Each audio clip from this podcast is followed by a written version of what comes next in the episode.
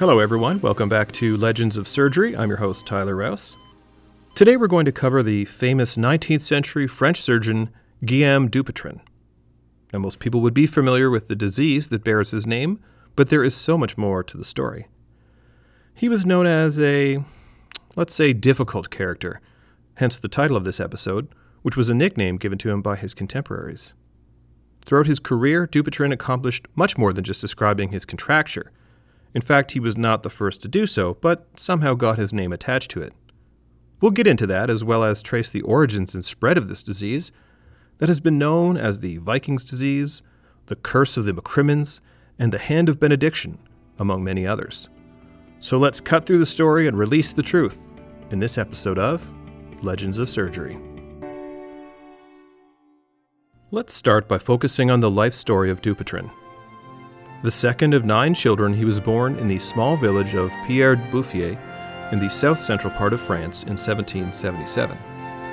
His family was poor, his father an impoverished lawyer, although he came from a long line of surgeons. By the age of 12, his talents had already begun to show, and he was sent to Paris to study at the Collège de la Marche, a school run by the Jesuit order. Guillaume spent five years there. So, doing the math, that would be around the years 1789 to 1794 in Paris. Anything else of interest happening around that time? History buffs may have already guessed, but this coincided with the French Revolution, the beginning of which was marked by the storming of the Bastille in July of 1789. Lots of great history there, but we've got a lot to cover, so let's keep moving. Young Guillaume, inspired by the spirit of the revolution, considered a military career, but his father wanted him to follow in the footsteps of his ancestors and become a surgeon, saying, Tu seras chirurgien, meaning, You will be a surgeon. And so he dutifully went off to study medicine, first in a hospital in Limoges, which he found lacking in training, then in Paris at the École de Médecine. Like many people beginning their medical training, he struggled with the dissection of cadavers and nearly dropped out. Despite this, Dupuytren was able to overcome his discomfort and eventually became prosector in charge of autopsies at the medical school in 1795 at the age of 17. One slightly disturbing story that comes from this time in his life is that, due to his desperate poverty, he would make oil for his study lamp from the fat of cadavers. Now, that poverty would be a driving force in Dupuytren's life, making him work that much harder to improve his station in life. By 1801, he was appointed chef de travaux anatomiques, or head of anatomical work, and dissected a thousand bodies in one year, far more than his predecessor, a testimony to his incredible work ethic. During this time, he gave his own course in pathology and had a couple of assistants. One of these, Rene Laennec, would later become a bitter enemy, and the two would exchange accusations of plagiarism and ingratitude. A fun fact about Laennec he is the inventor of the stethoscope. The story of his inspiration is interesting. So one day, Laennec was watching children play a game with long, hollow sticks in which one child would place one end of the stick up to his ear, and another would scratch the opposite end with a pin. The sound would be transmitted and amplified through the stick. Inspired by this, and taking advantage of his hobby of carving flutes, he developed the first stethoscope, which was initially simply a hollow wooden cylinder but was a monumental breakthrough in the history of medicine. Now, of interest, prior to Laennec's invention, doctors would put their ear directly on a patient's chest to hear the heart and lungs. Imagine that. He also provided the name of the instrument from the Greek stethos, meaning chest, and skopos, meaning observer. One of my earliest teachers in medical school pointed out that a better name would be stethophone, as we are listening and not looking at the chest. But I digress. Back to Dupuytren. He is famously connected to the Hotel Dieu, the ancient hospital in Paris where he spent his entire career. But how did he get the job? When the position of surgeon of the second class became available in 1802, Dupuytren and another candidate, Philibert Joseph Roux, underwent a concours, or comparative trial of ability. Here's how it went down. The candidates would take turns drawing an unknown question from an urn and have to answer it and any other questions that branched out from there in front of the audience, which went on for two days. Uh, Dupuytren was initially unsuccessful, but had another contest with Roux in 1812 and gained the chair of operative surgery and then chief surgeon in 1814. And here's an odd twist in his relationship with Roux. Dupuytren was engaged to the daughter of the surgeon Alexis Boyer, but called off the wedding the night before it was to take place, for which Boyer never forgave him. But the real twist is that Roux wound up marrying Dupuytren's ex fiancee. so now we have a driven man with a chip on his shoulder, it would seem, being given control over the entire surgical department at one of the most famous hospitals in the world. You can see why he earned the nickname the Brigand of the Hotel Dieu, a title bestowed upon him by the surgeon Jacques Lisfranc. If that name rings a bell, it may be because you've heard of the Lisfranc fracture of the foot, an injury he saw amongst the cavalrymen fighting in Napoleon's Grande Armée. Now, quickly, the mechanism of injury, at least then, was a rider falling off his horse with the foot still in the stirrup. Anyways, Dupuytren made a name for himself as an excellent surgeon and teacher, but a difficult personality. The French surgeon Pierre Francois Percy once described him thusly quote, First among surgeons, least among men. Ouch. Now, while we're here, let's continue to paint a picture of our subject. As one source put it, he tolerated no rival and no dissent, and rarely lost an opportunity to aggrandize himself. Known as the Napoleon of surgery, and I'm not sure if that would be a compliment or insult at the time, he was typically addressed as Monsieur le Baron, or simply Le Baron to his friends. Seriously. His face was described as having la froidure de marbre, the coldness of marble. But let's hear from some of those who knew him best. The anatomist Jean Cruveilhier said this about his chief quote, His enemies, that was the secret of his sad life. He saw them everywhere in a coalition to do him harm, infiltrating among his dearest pupils and entering his lecture hall to seize his words in order to twist them. I think you get the idea. One assistant, Jean Marjolin, recalled Dupuytren's words to him when he first reported to duty quote, you are to replace me when I'm absent or ill. I warn you, I am never absent or ill. He would tell his students to read little, see much, do much. I often find it interesting to take a look at the day in the life of famous people, as it can often be quite revealing. Dupuytren would faithfully arrive at the hospital at 6 a.m., hardly missing a day in 25 years. Wearing an old green coat with socks over the top of his boots, he would round with an entourage of students, five interns and residents, and many visitors until 9 a.m. Next was an hour long lecture, during which he would often use a patient to illustrate a point. Then on to the operating room, where he would work until noon, lecturing throughout the procedure before going home to see more patients. But even here, we have an eyewitness account to understand how his personality was reflected in his bedside manner and it's not great. Here's the quote quote, For brutality, I do not think his equal can be found. If his orders are not immediately obeyed, he makes nothing of striking his patient and abusing him harshly. A favorite practice of his is to make a handle of a man's nose, seizing him by it and pulling him down onto his knees, where he remains half in sorrow, half in anger, until he is allowed to arise and describe his symptoms. I guess some of those nicknames were well earned. However, despite all this, Dupuytren's abilities and contributions cannot be called into question. It would be boring if I simply listed all of his many contributions to surgery over his career, so we'll just cover a few of the highlights. And interestingly, most of what we know about Dupuytren's work actually comes from other writers. He was known as an excellent lecturer, but, as one article so delicately described his writing abilities, he, quote, had difficulty even composing a refusal for a dinner invitation. Fortunately, many of those lectures were recorded and compilated into his famed Leçons orales. Over this period in his surgical career, France was quite occupied with the Napoleonic Wars, which lasted from 1803 to 1815, with the downfall of Napoleon at the Battle of Waterloo by the coalition of European forces led by the British Duke of Wellington and Prussian Field Marshal von Blücher. Like most French surgeons at the time, Dupuytren served with the military and gained quite a bit of experience with trauma, one of the few areas that he actually wrote about.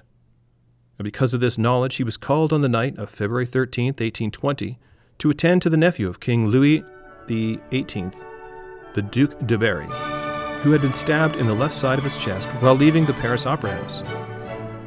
While Dupuytren was unable to save him, and although most sources claim he made a valiant effort at saving the Duke's life, his enemies charged him with meddlesome incompetence. But the king was so grateful for the effort that he created a baronetcy for Dupuytren, as well as making him an officer of the Legion of Honor and appointed him his principal surgeon. Another interesting story is how Dupuytren described Langer's lines 30 years before Austrian anatomist Karl Langer did, who actually cited Dupuytren as the first to do so in his description of them. Langer's lines, as most medical students may know, are lines of skin tension on the body made by the natural orientation of the collagen fibers in the skin, and are most important particularly in the creation and closure of surgical incisions to ensure a good cosmetic outcome. This came about from a case of attempted suicide by a 33 year old man who had struck himself in the chest with an awl. Dupuytren noticed that the wounds were not round like the point of an awl, but were elliptical, as if caused by a knife. With an intern, Dupuytren went to the autopsy suite and made similar wounds in a cadaver and concluded that fiber alignment in the skin was responsible for the shape of the punctures, and noted that the pattern of these wounds varied with the site on the body. And here's another example of where Dupuytren made a discovery before the person typically credited with it did so. As you can imagine, 19th century Paris had a large number of burn patients, given the ubiquitous presence of fire in their day to day lives for heat, lighting, and cooking. Dupuytren was the first to classify burns according to degree of depth, something we still do today, and was the first to report gastric and intestinal ulcers in burn patients, which we now call Curling's ulcers after the British surgeon Thomas Blizard Curling who would describe them in a series of 10 patients in 1842, seven years after the death of Dupuytren. But now let's step back from our historical account of Dupuytren and discuss the disease that is attached to his name. Dupuytren's disease, or contracture, is a thickening and shortening of the layer of fascia underneath the skin of the palm, called simply enough the palmar fascia. Or you may prefer the fancier term, palmar aponeurosis. Have you ever noticed how the skin of your palm doesn't slide over the underlying muscle the way skin in other parts of your body does, or even off the back of your hand? Now, the function of the palmar fascia is essentially mechanical, giving a firm attachment to the skin of the palm to improve grip and to protect the underlying tendons. When this contracts, as in Dupuytren's disease, it causes fixed flexion, typically of the ring and little fingers, meaning they can't be straightened. This is caused by the proliferation of fibroblasts, which can form nodules or cords in the palm and even cause tenting up of the skin and leads to poor function of the hand. And while there are a number of risk factors associated with it, genetics plays a role, which we'll get into in a minute. Another name for the disease is palmar fibromatosis, which is part of a group of diseases called superficial fibromatosis. This can also involve the soles of the feet, called plantar fibromatosis or Ledderhose disease, and the penis, aka Peyronie's disease. Now, speaking of Ledderhose disease, for some reason I assumed this was a reference to Lederhosen, meaning leather breeches in German. You've almost certainly seen this traditional garment in association with the Bavarian beer festival Oktoberfest. The outfit was originally designed for hard physical labor, but unless you count putting away prodigious amounts of beer as hard work, I doubt anyone really uses them that way anymore. No, in fact, the name comes from the German surgeon who described the condition in 1894, Dr. George Ledderhose. And here's a random fact about him. In 1876, Dr. Ledderhose, along with German chemist Ernst Felix Emanuel Hoppe-Seyler, discovered glucosamine, which would eventually help launch an entire supplement industry. Just kidding. We won't get into Peyronie's disease too much in this episode as there's lots to cover, but it was described by another French surgeon, this time Francois Gigot de la Peyronie. And not unlike Dupuytren, his contributions vastly outshine the one lesion associated with his name, which he briefly described in 1743. And like so many eponymously named diseases in medicine and surgery, someone else had described it much earlier. In this case, it was actually two famous anatomists Fallopius and Vesalius, who exchanged correspondence about a patient with the condition. But let's get back to the palmar version of superficial fibromatosis, Dupuytren's disease. The historical evidence and theories about the origins and spread of Dupuytren's disease are fascinating and certainly reflect some important aspects of the history of Europe in particular. Because of the increased incidence of Dupuytren's in areas of northern Europe, including the Scandinavian countries, northeast England, and the north and west of Scotland, it is sometimes called the Viking disease. But we're getting ahead of ourselves. Let's start in Scotland. So, the prevalence of the disease in the western Isles of Scotland was so high that it led to the name the Curse of the MacCrimmons. This clan held land from the Clan MacLeod of Skye and were musicians to the chieftains of this clan. They were recognized as some of the best bagpipe players around, and at the end of the 15th century, the 8th chief of MacLeod clan endowed a college of piping on Skye under the tutelage of the MacCrimmons, which lasted for 300 years, during which chieftains of the Highland clans sent their young pipers to train. A quick detour here. Most of us are familiar with bagpipes, but let's go a bit deeper on their history. While associated with Scotland, bagpipes, or at least instruments that share the same basic principles, can be found all throughout Europe, as well as parts of Western Asia and even North Africa. In fact, some postulate that the origins of the bagpipes date back to as early as 400 BCE in Egypt, where the pipers of Thebes blew on a bagpipe made from dogskin and chanters, which is the pipe with holes where the melody is played, made from bone. Now, regardless, the Highland pipes are the most well known, with the first mention of them in battle coming from 1549 and the Battle of Pinkie, where it was said the pipes replaced trumpets to help inspire Highlanders into battle. A number of sources made the point that the shrill, penetrating notes of the bagpipes could be heard over the din of battle and as far away as 10 miles. These instruments became so associated with the Highlands of Scotland that during the Highland Uprising of the 1700s, they were classified as instruments of war, and an act of the British Parliament made the carrying of weapons, such as the bagpipe, and the wearing of kilts, a penal offence. Fortunately, that act was uh, repealed in 1785, and with the expansion of the British Empire, Highland regiments were formed, known as Devils in Skirts, which would have a solitary unarmed piper lead the troops into battle, which must have been quite a sight to behold. But back to the MacCrimmons. Why am I telling you all this? Well, the MacCrimmons were believed to have been cursed with a condition that bent the little finger, making the playing of bagpipes impossible, as this is apparently an important digit for that instrument. It has been assumed that it was Dupuytren's that was being described, but other than a relatively higher incidence among the Scottish in general, there is no hard evidence that this was the case. But fun story anyway. The question that remains unanswered would be why a clan on a remote island in the northwest of Scotland would have a higher than average incidence of Dupuytren's. For that, we need to turn to the theory of the Vikings' disease. This is a relatively recent concept, typically credited one Dr. Early in 1962, where he discussed the incidence figures available to him from 18 countries, ranging from 1884 to 1962, and suggested that the condition arose among the Nordic people and that the variable distributions in other parts of the world could be explained by the spread of the Vikings into the British Isles and parts of continental Europe. This concept was further amplified by Dr. Hueston, who gave us the nickname Vikings disease. But perhaps this is too simplified. The Vikings only date back a millennium, and you would suspect that this disease existed long before that.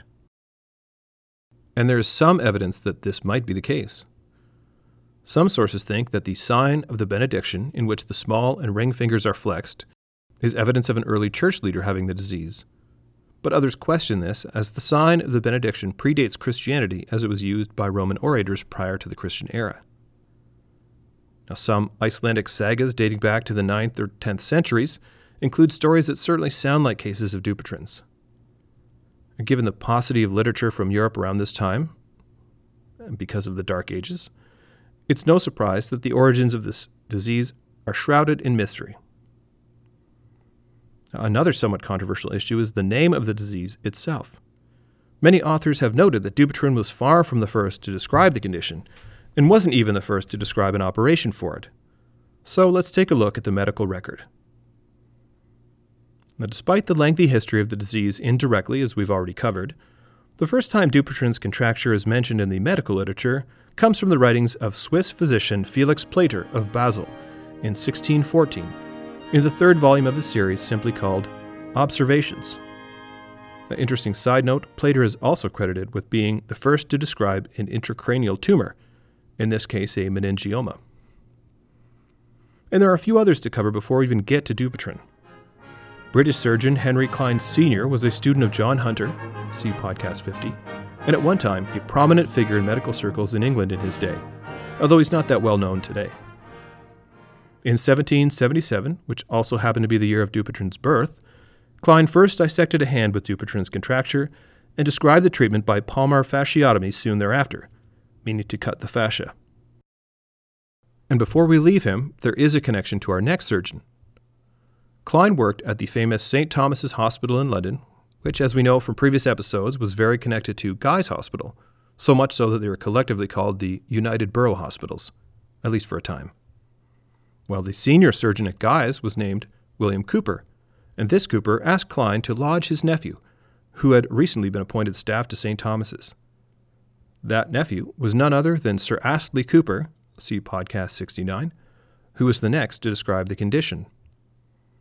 In 1822, writing in a chapter on dislocations of the fingers and toes in his book, A Treatise on Dislocations and Fractures of the Joints, Cooper not only described the condition, but also its treatment, but in only very specific circumstances.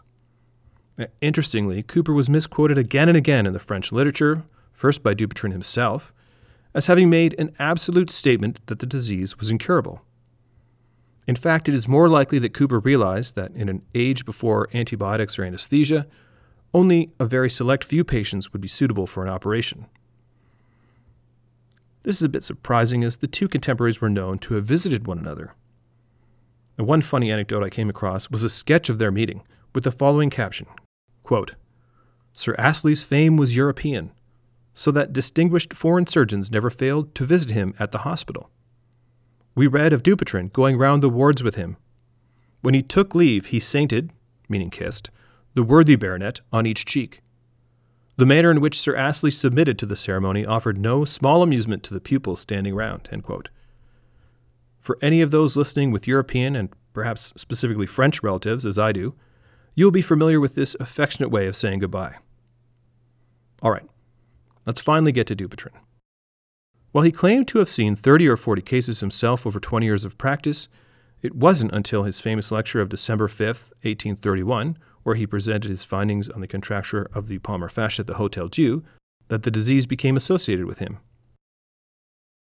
The lecture was reported verbatim by his assistants in a medical journal, and the article was widely reported in the Parisian medical press and made its way to the English literature, first in 1832 in the London Medical and Surgical Journal and later in the Lancet. So let's get into some details about this famous lecture. It was actually a lecture demonstration, as was popular at the time, and a 40 year old coachman named de Marteau, the subject of the talk, was brought to the lecture theatre from the adjoining St. Marthe ward. He was introduced by the statement, quote, Je ne veux parler aujourd'hui que d'un seul malade et d'une seule maladie, end quote. Yikes. I do hope my old French teachers from school were not listening to that. Anyways, that translates to I will talk to you today of only one patient and one disease. Dupuytren presented the patient's history and the relevant clinical signs including a demonstration of the telltale subcutaneous bands crossing the patient's palm and their exaggeration by extension of the fingers. He then proceeded to consider the cause of the conditions, ruling out associations with many of the suspected culprits of the day, including inflammatory conditions, rheumatic or gouty disorders, or trauma to the ligaments, joints, or bones. Dupuytren challenged the current thought that the disease lay in the flexor tendons that lie underneath the palmar fascia a disease process which had been given the name crispatura tendinum, a theory of chronic thickening of the flexor tendons with loosening from their sheaths. Instead, he put forward the idea that the disease was caused by a thickening of the palmar fascia itself. Dupuytren firmly equated the disease with chronic local trauma, in this particular case, the use of a heavy handled whip, while admitting that not all cases could be explained this way. Further, he described the clinical course of the disease and circulated amongst his students drawings of a dissection of a diseased hand, and compared it to the hand of the poor coachman, who I'm sure must have been thoroughly bored by this point in the lecture. Finally, the lecture began to come to an end with a discussion of treatments.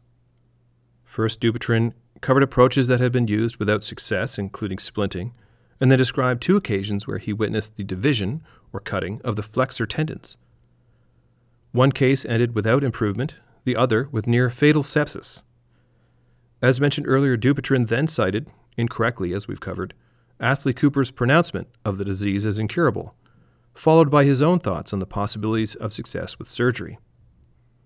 Now, Dupuytren by this point had already attempted a fasciotomy. Remember, that's cutting open of the fascia on a wine merchant on June 12th of that same year, 1831, and went over the finer points of the operation, from which I will spare you. But next came the interesting part. Imagine, as a medical student, attending a lecture about a disease process, hear about a case in a patient standing in front of you, then watch as the lecturer performed an operation on that patient. And that is exactly what Dupuytren did, performing his fasciotomy on the right hand of Mr. de Marteau putting his hand in a Lacroix splint, and then continuing on with the lecture. Now, this presentation launched a vigorous debate within the French surgical community, with different authors adding to or making minor adjustments to Dupuytren's theory and making improvements in his operative technique. Different ideas about causes, heredity, anatomy, and pathophysiology of the disease were proposed, defended, critiqued, and revised to come to a deeper and more accurate understanding of the contracture. Now, regardless, the spirit of curiosity and desire for knowledge certainly propelled awareness of this condition in Europe, Britain, and North America, leading to a surge in operative treatments, at the great relief to countless patients, especially with the advent of ether anesthesia in 1846. This allowed surgeons more time to perform their art and further refine the operation for Dupuytren's to those we know today. So let's wrap up the rest of Dupuytren's life story. Given his prodigious output of work, he was able to overcome his early poverty and, in fact, became quite wealthy. But his character, even then, would sometimes get in the way. Here's an example. One time, a duchess, a widow of a marshal of the empire, came to his office after recuperating from a successful operation he had performed on her. Dear doctor, she said, in French, I presume, I have brought you this purse which I myself have embroidered as a slight token of my deep gratitude. The purse was obviously very light, and Dupuytren, instead of accepting it, said coldly, That is all very well. My surgery saved your life, and you owe me five thousand francs. The Duchess smiled gently, and without any sign of embarrassment, opened the purse, and both slowly and ostentatiously withdrew from it five bills of a thousand francs each, which she pocketed then, closing the purse, she again extended it to the surgeon, saying lightly, My dear doctor, you are entirely too modest. This purse is still not empty. It now contains the exact sum which you mentioned. Oops. And his character certainly caused him some difficulties in his life outside of medicine. Dupuytren separated from his wife, partly due to his involvement with the mistress of the famed French writer Honoré de Balzac and this occurred while he unsuccessfully ran for national office from his home district after the Revolution of 1830 and dethroning of King Charles X. And to pour salt into the open wound of his fragile ego, Dupuytren was defeated by a humble general practitioner. And finally, we will cover his somewhat tragic end. In November of 1833, at the age of 56, Dupuytren felt a slight paralysis on the right side of his face while lecturing students. While it is said he did not interrupt his lesson, this did lead to a six month leave of absence, part of which he spent with his daughter and son in law touring Italy. But unsurprisingly, he found this sudden change of pace was not to his liking, saying, Le repos, c'est la mort. Rest, that is death. Dupuytren returned and gave one excellent lecture, but that was it. His body could no longer tolerate the grueling schedule, and he rested at home of course, recording his own symptoms of, depending on the source, either congestive heart failure and pleural effusion, which is a collection of fluid in the chest cavity, or complications of tuberculosis. The brigand of the Hotel Dieu, the Napoleon of surgery, Baron Guillaume Dupuytren, passed away on February 8, 1835, at the age of 57. In his will, he left most of his wealth, estimated at 7 to 8 million francs, to his daughter and only child. Some other money was reserved for the foundation of a chair of surgical pathology and for a museum to be established at the École de Médecine. The Musée Dupuytren was opened in 1835 and remained open, with an interruption from 1837 to 1967 due to neglect, up until 2016, when it was moved to a different part of the university campus of the Sorbonne, with the plan to reopen. Now, while that was four years ago, I can't seem to tell online if they've reopened. Now, one somewhat odd bit that he included in his will was funding for the establishment of a hospital or asylum for 12 old retired physicians. Given some of the animosity he held for his colleagues, this kind of seems surprising, but it may have been sparked by his own experience. In the latter part of his life, Dupuytren lived in a hotel and was bothered by the noise from the street as well as other guests. One source states that there was a ball in the room over his head on the night preceding his death, so it may have been a last minute entry into his will. Despite what we've said about him, Dupuytren's students did seem to at least appreciate him, even taking the hearse from the horses at his funeral and dragging it themselves to the tomb, which is a great stone obelisk in the Père Lachaise cemetery in Paris. And I'll let Dupuytren have the last word, as it seems to sum up what drove him and maybe contributed to some of the difficulties he had in his own life, but I'll leave that judgment to you, dear listener. Quote, Nothing should be feared so much by a man as mediocrity. End quote. Okay, time to get back to our semi regularly occurring segment, Suture Tales. Don't forget to send in suggestions. Now, I know I've been prattling on for a while now, but this one is quick and interesting, I think. This topic was sent in by a listener and is timely in two ways. It is the 50th anniversary of its development, and is something very much connected to the ICU, which is a place certainly on many people's minds these days. So, what am I talking about? The pulmonary artery catheter, more commonly known as the Swan Ganz catheter. The story of its creation, as well as those of the inventors, are pretty interesting and worth hearing, I think. But before we cover that, let's do a quick bit of background. For those of you unfamiliar with it, the Swan Ganz catheter has been around since 1970, hence the 50th anniversary. It is inserted into a large vein in the body, where it follows the path of blood going from the veins to return to the heart, first into the right atrium, then the right ventricle, and into the pulmonary artery, which carries venous blood back to the lungs to be reoxygenated.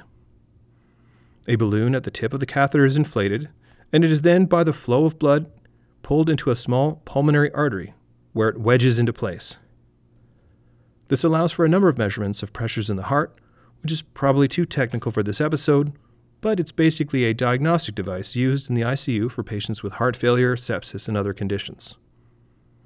So let's talk about its creators.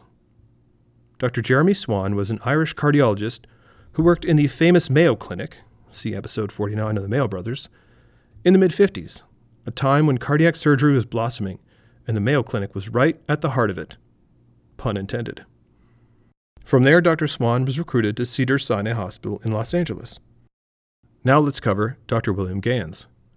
Born in what is now Slovakia, his medical studies were cut short by the Nazi invasion and due to his Jewish heritage, Ganz was sent to a labor camp in Hungary.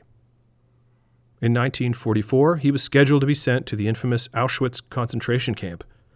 But fortunately, a Slovak state official saved his life by warning Ganz, and he was able to escape and go into hiding. Following the war, Ganz returned to his medical school and graduated at the top of his class in 1947. Now, in the post war era, Czechoslovakia came under communist rule. Ganz was able to obtain a permit to take his wife and their two sons to Italy for a vacation, but in reality they fled to Austria and from there obtained visas to move to the United States, in particular because they had relatives in Los Angeles. So, through a number of acts of serendipity, Swan and Ganz wound up working together. The legend for the inspiration for the Swan Ganz catheter goes like this One lovely warm day at the Santa Monica Bay in 1967, Dr. Swan was watching the sailboats float by. He had the idea that a balloon attached to a catheter could be pulled along by the flow of blood downstream, as a boat is pulled along the water by the flow of the wind. By 1970, Swan and Ganz reported their experience with their catheter in a group of 100 patients, and their success caused the Swan Ganz catheter to be rapidly adopted in ICUs around the world.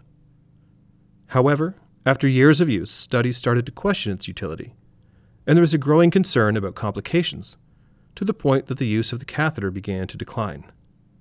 Now, this is not the forum to argue the merits of the Swan Ganz catheter, but, but rather to appreciate the stories behind its creation and its creators. But let me leave you with a good quote from a paper I found on the topic. Take a moment to reflect on it and compare its sentiments to what we've seen in the older tales from surgery that we've covered in this podcast. All right, enough preamble. Here's the quote The story of Swan and Ganz illustrate a common narrative in medicine. A promising new technique is greeted with tremendous initial enthusiasm, followed by the inevitable recognition of its limitations, and finally equilibrium. The process repeats itself with each medical advance, always with hopes of improved prevention, diagnosis, and treatment. That wraps up another episode of Legends of Surgery. I hope you enjoyed it. Next time, I'm going to cover gender reassignment surgery, which is in fact a number of different types of surgeries, and lies at an interesting convergence of surgery, medicine, ethics, and human rights. In the meantime, please rate the podcast on iTunes or wherever you download episodes and leave a comment there, or follow me on Twitter at Surgery Legends, like us on Facebook at Legends of Surgery, or send an email to legendsofsurgery at gmail.com.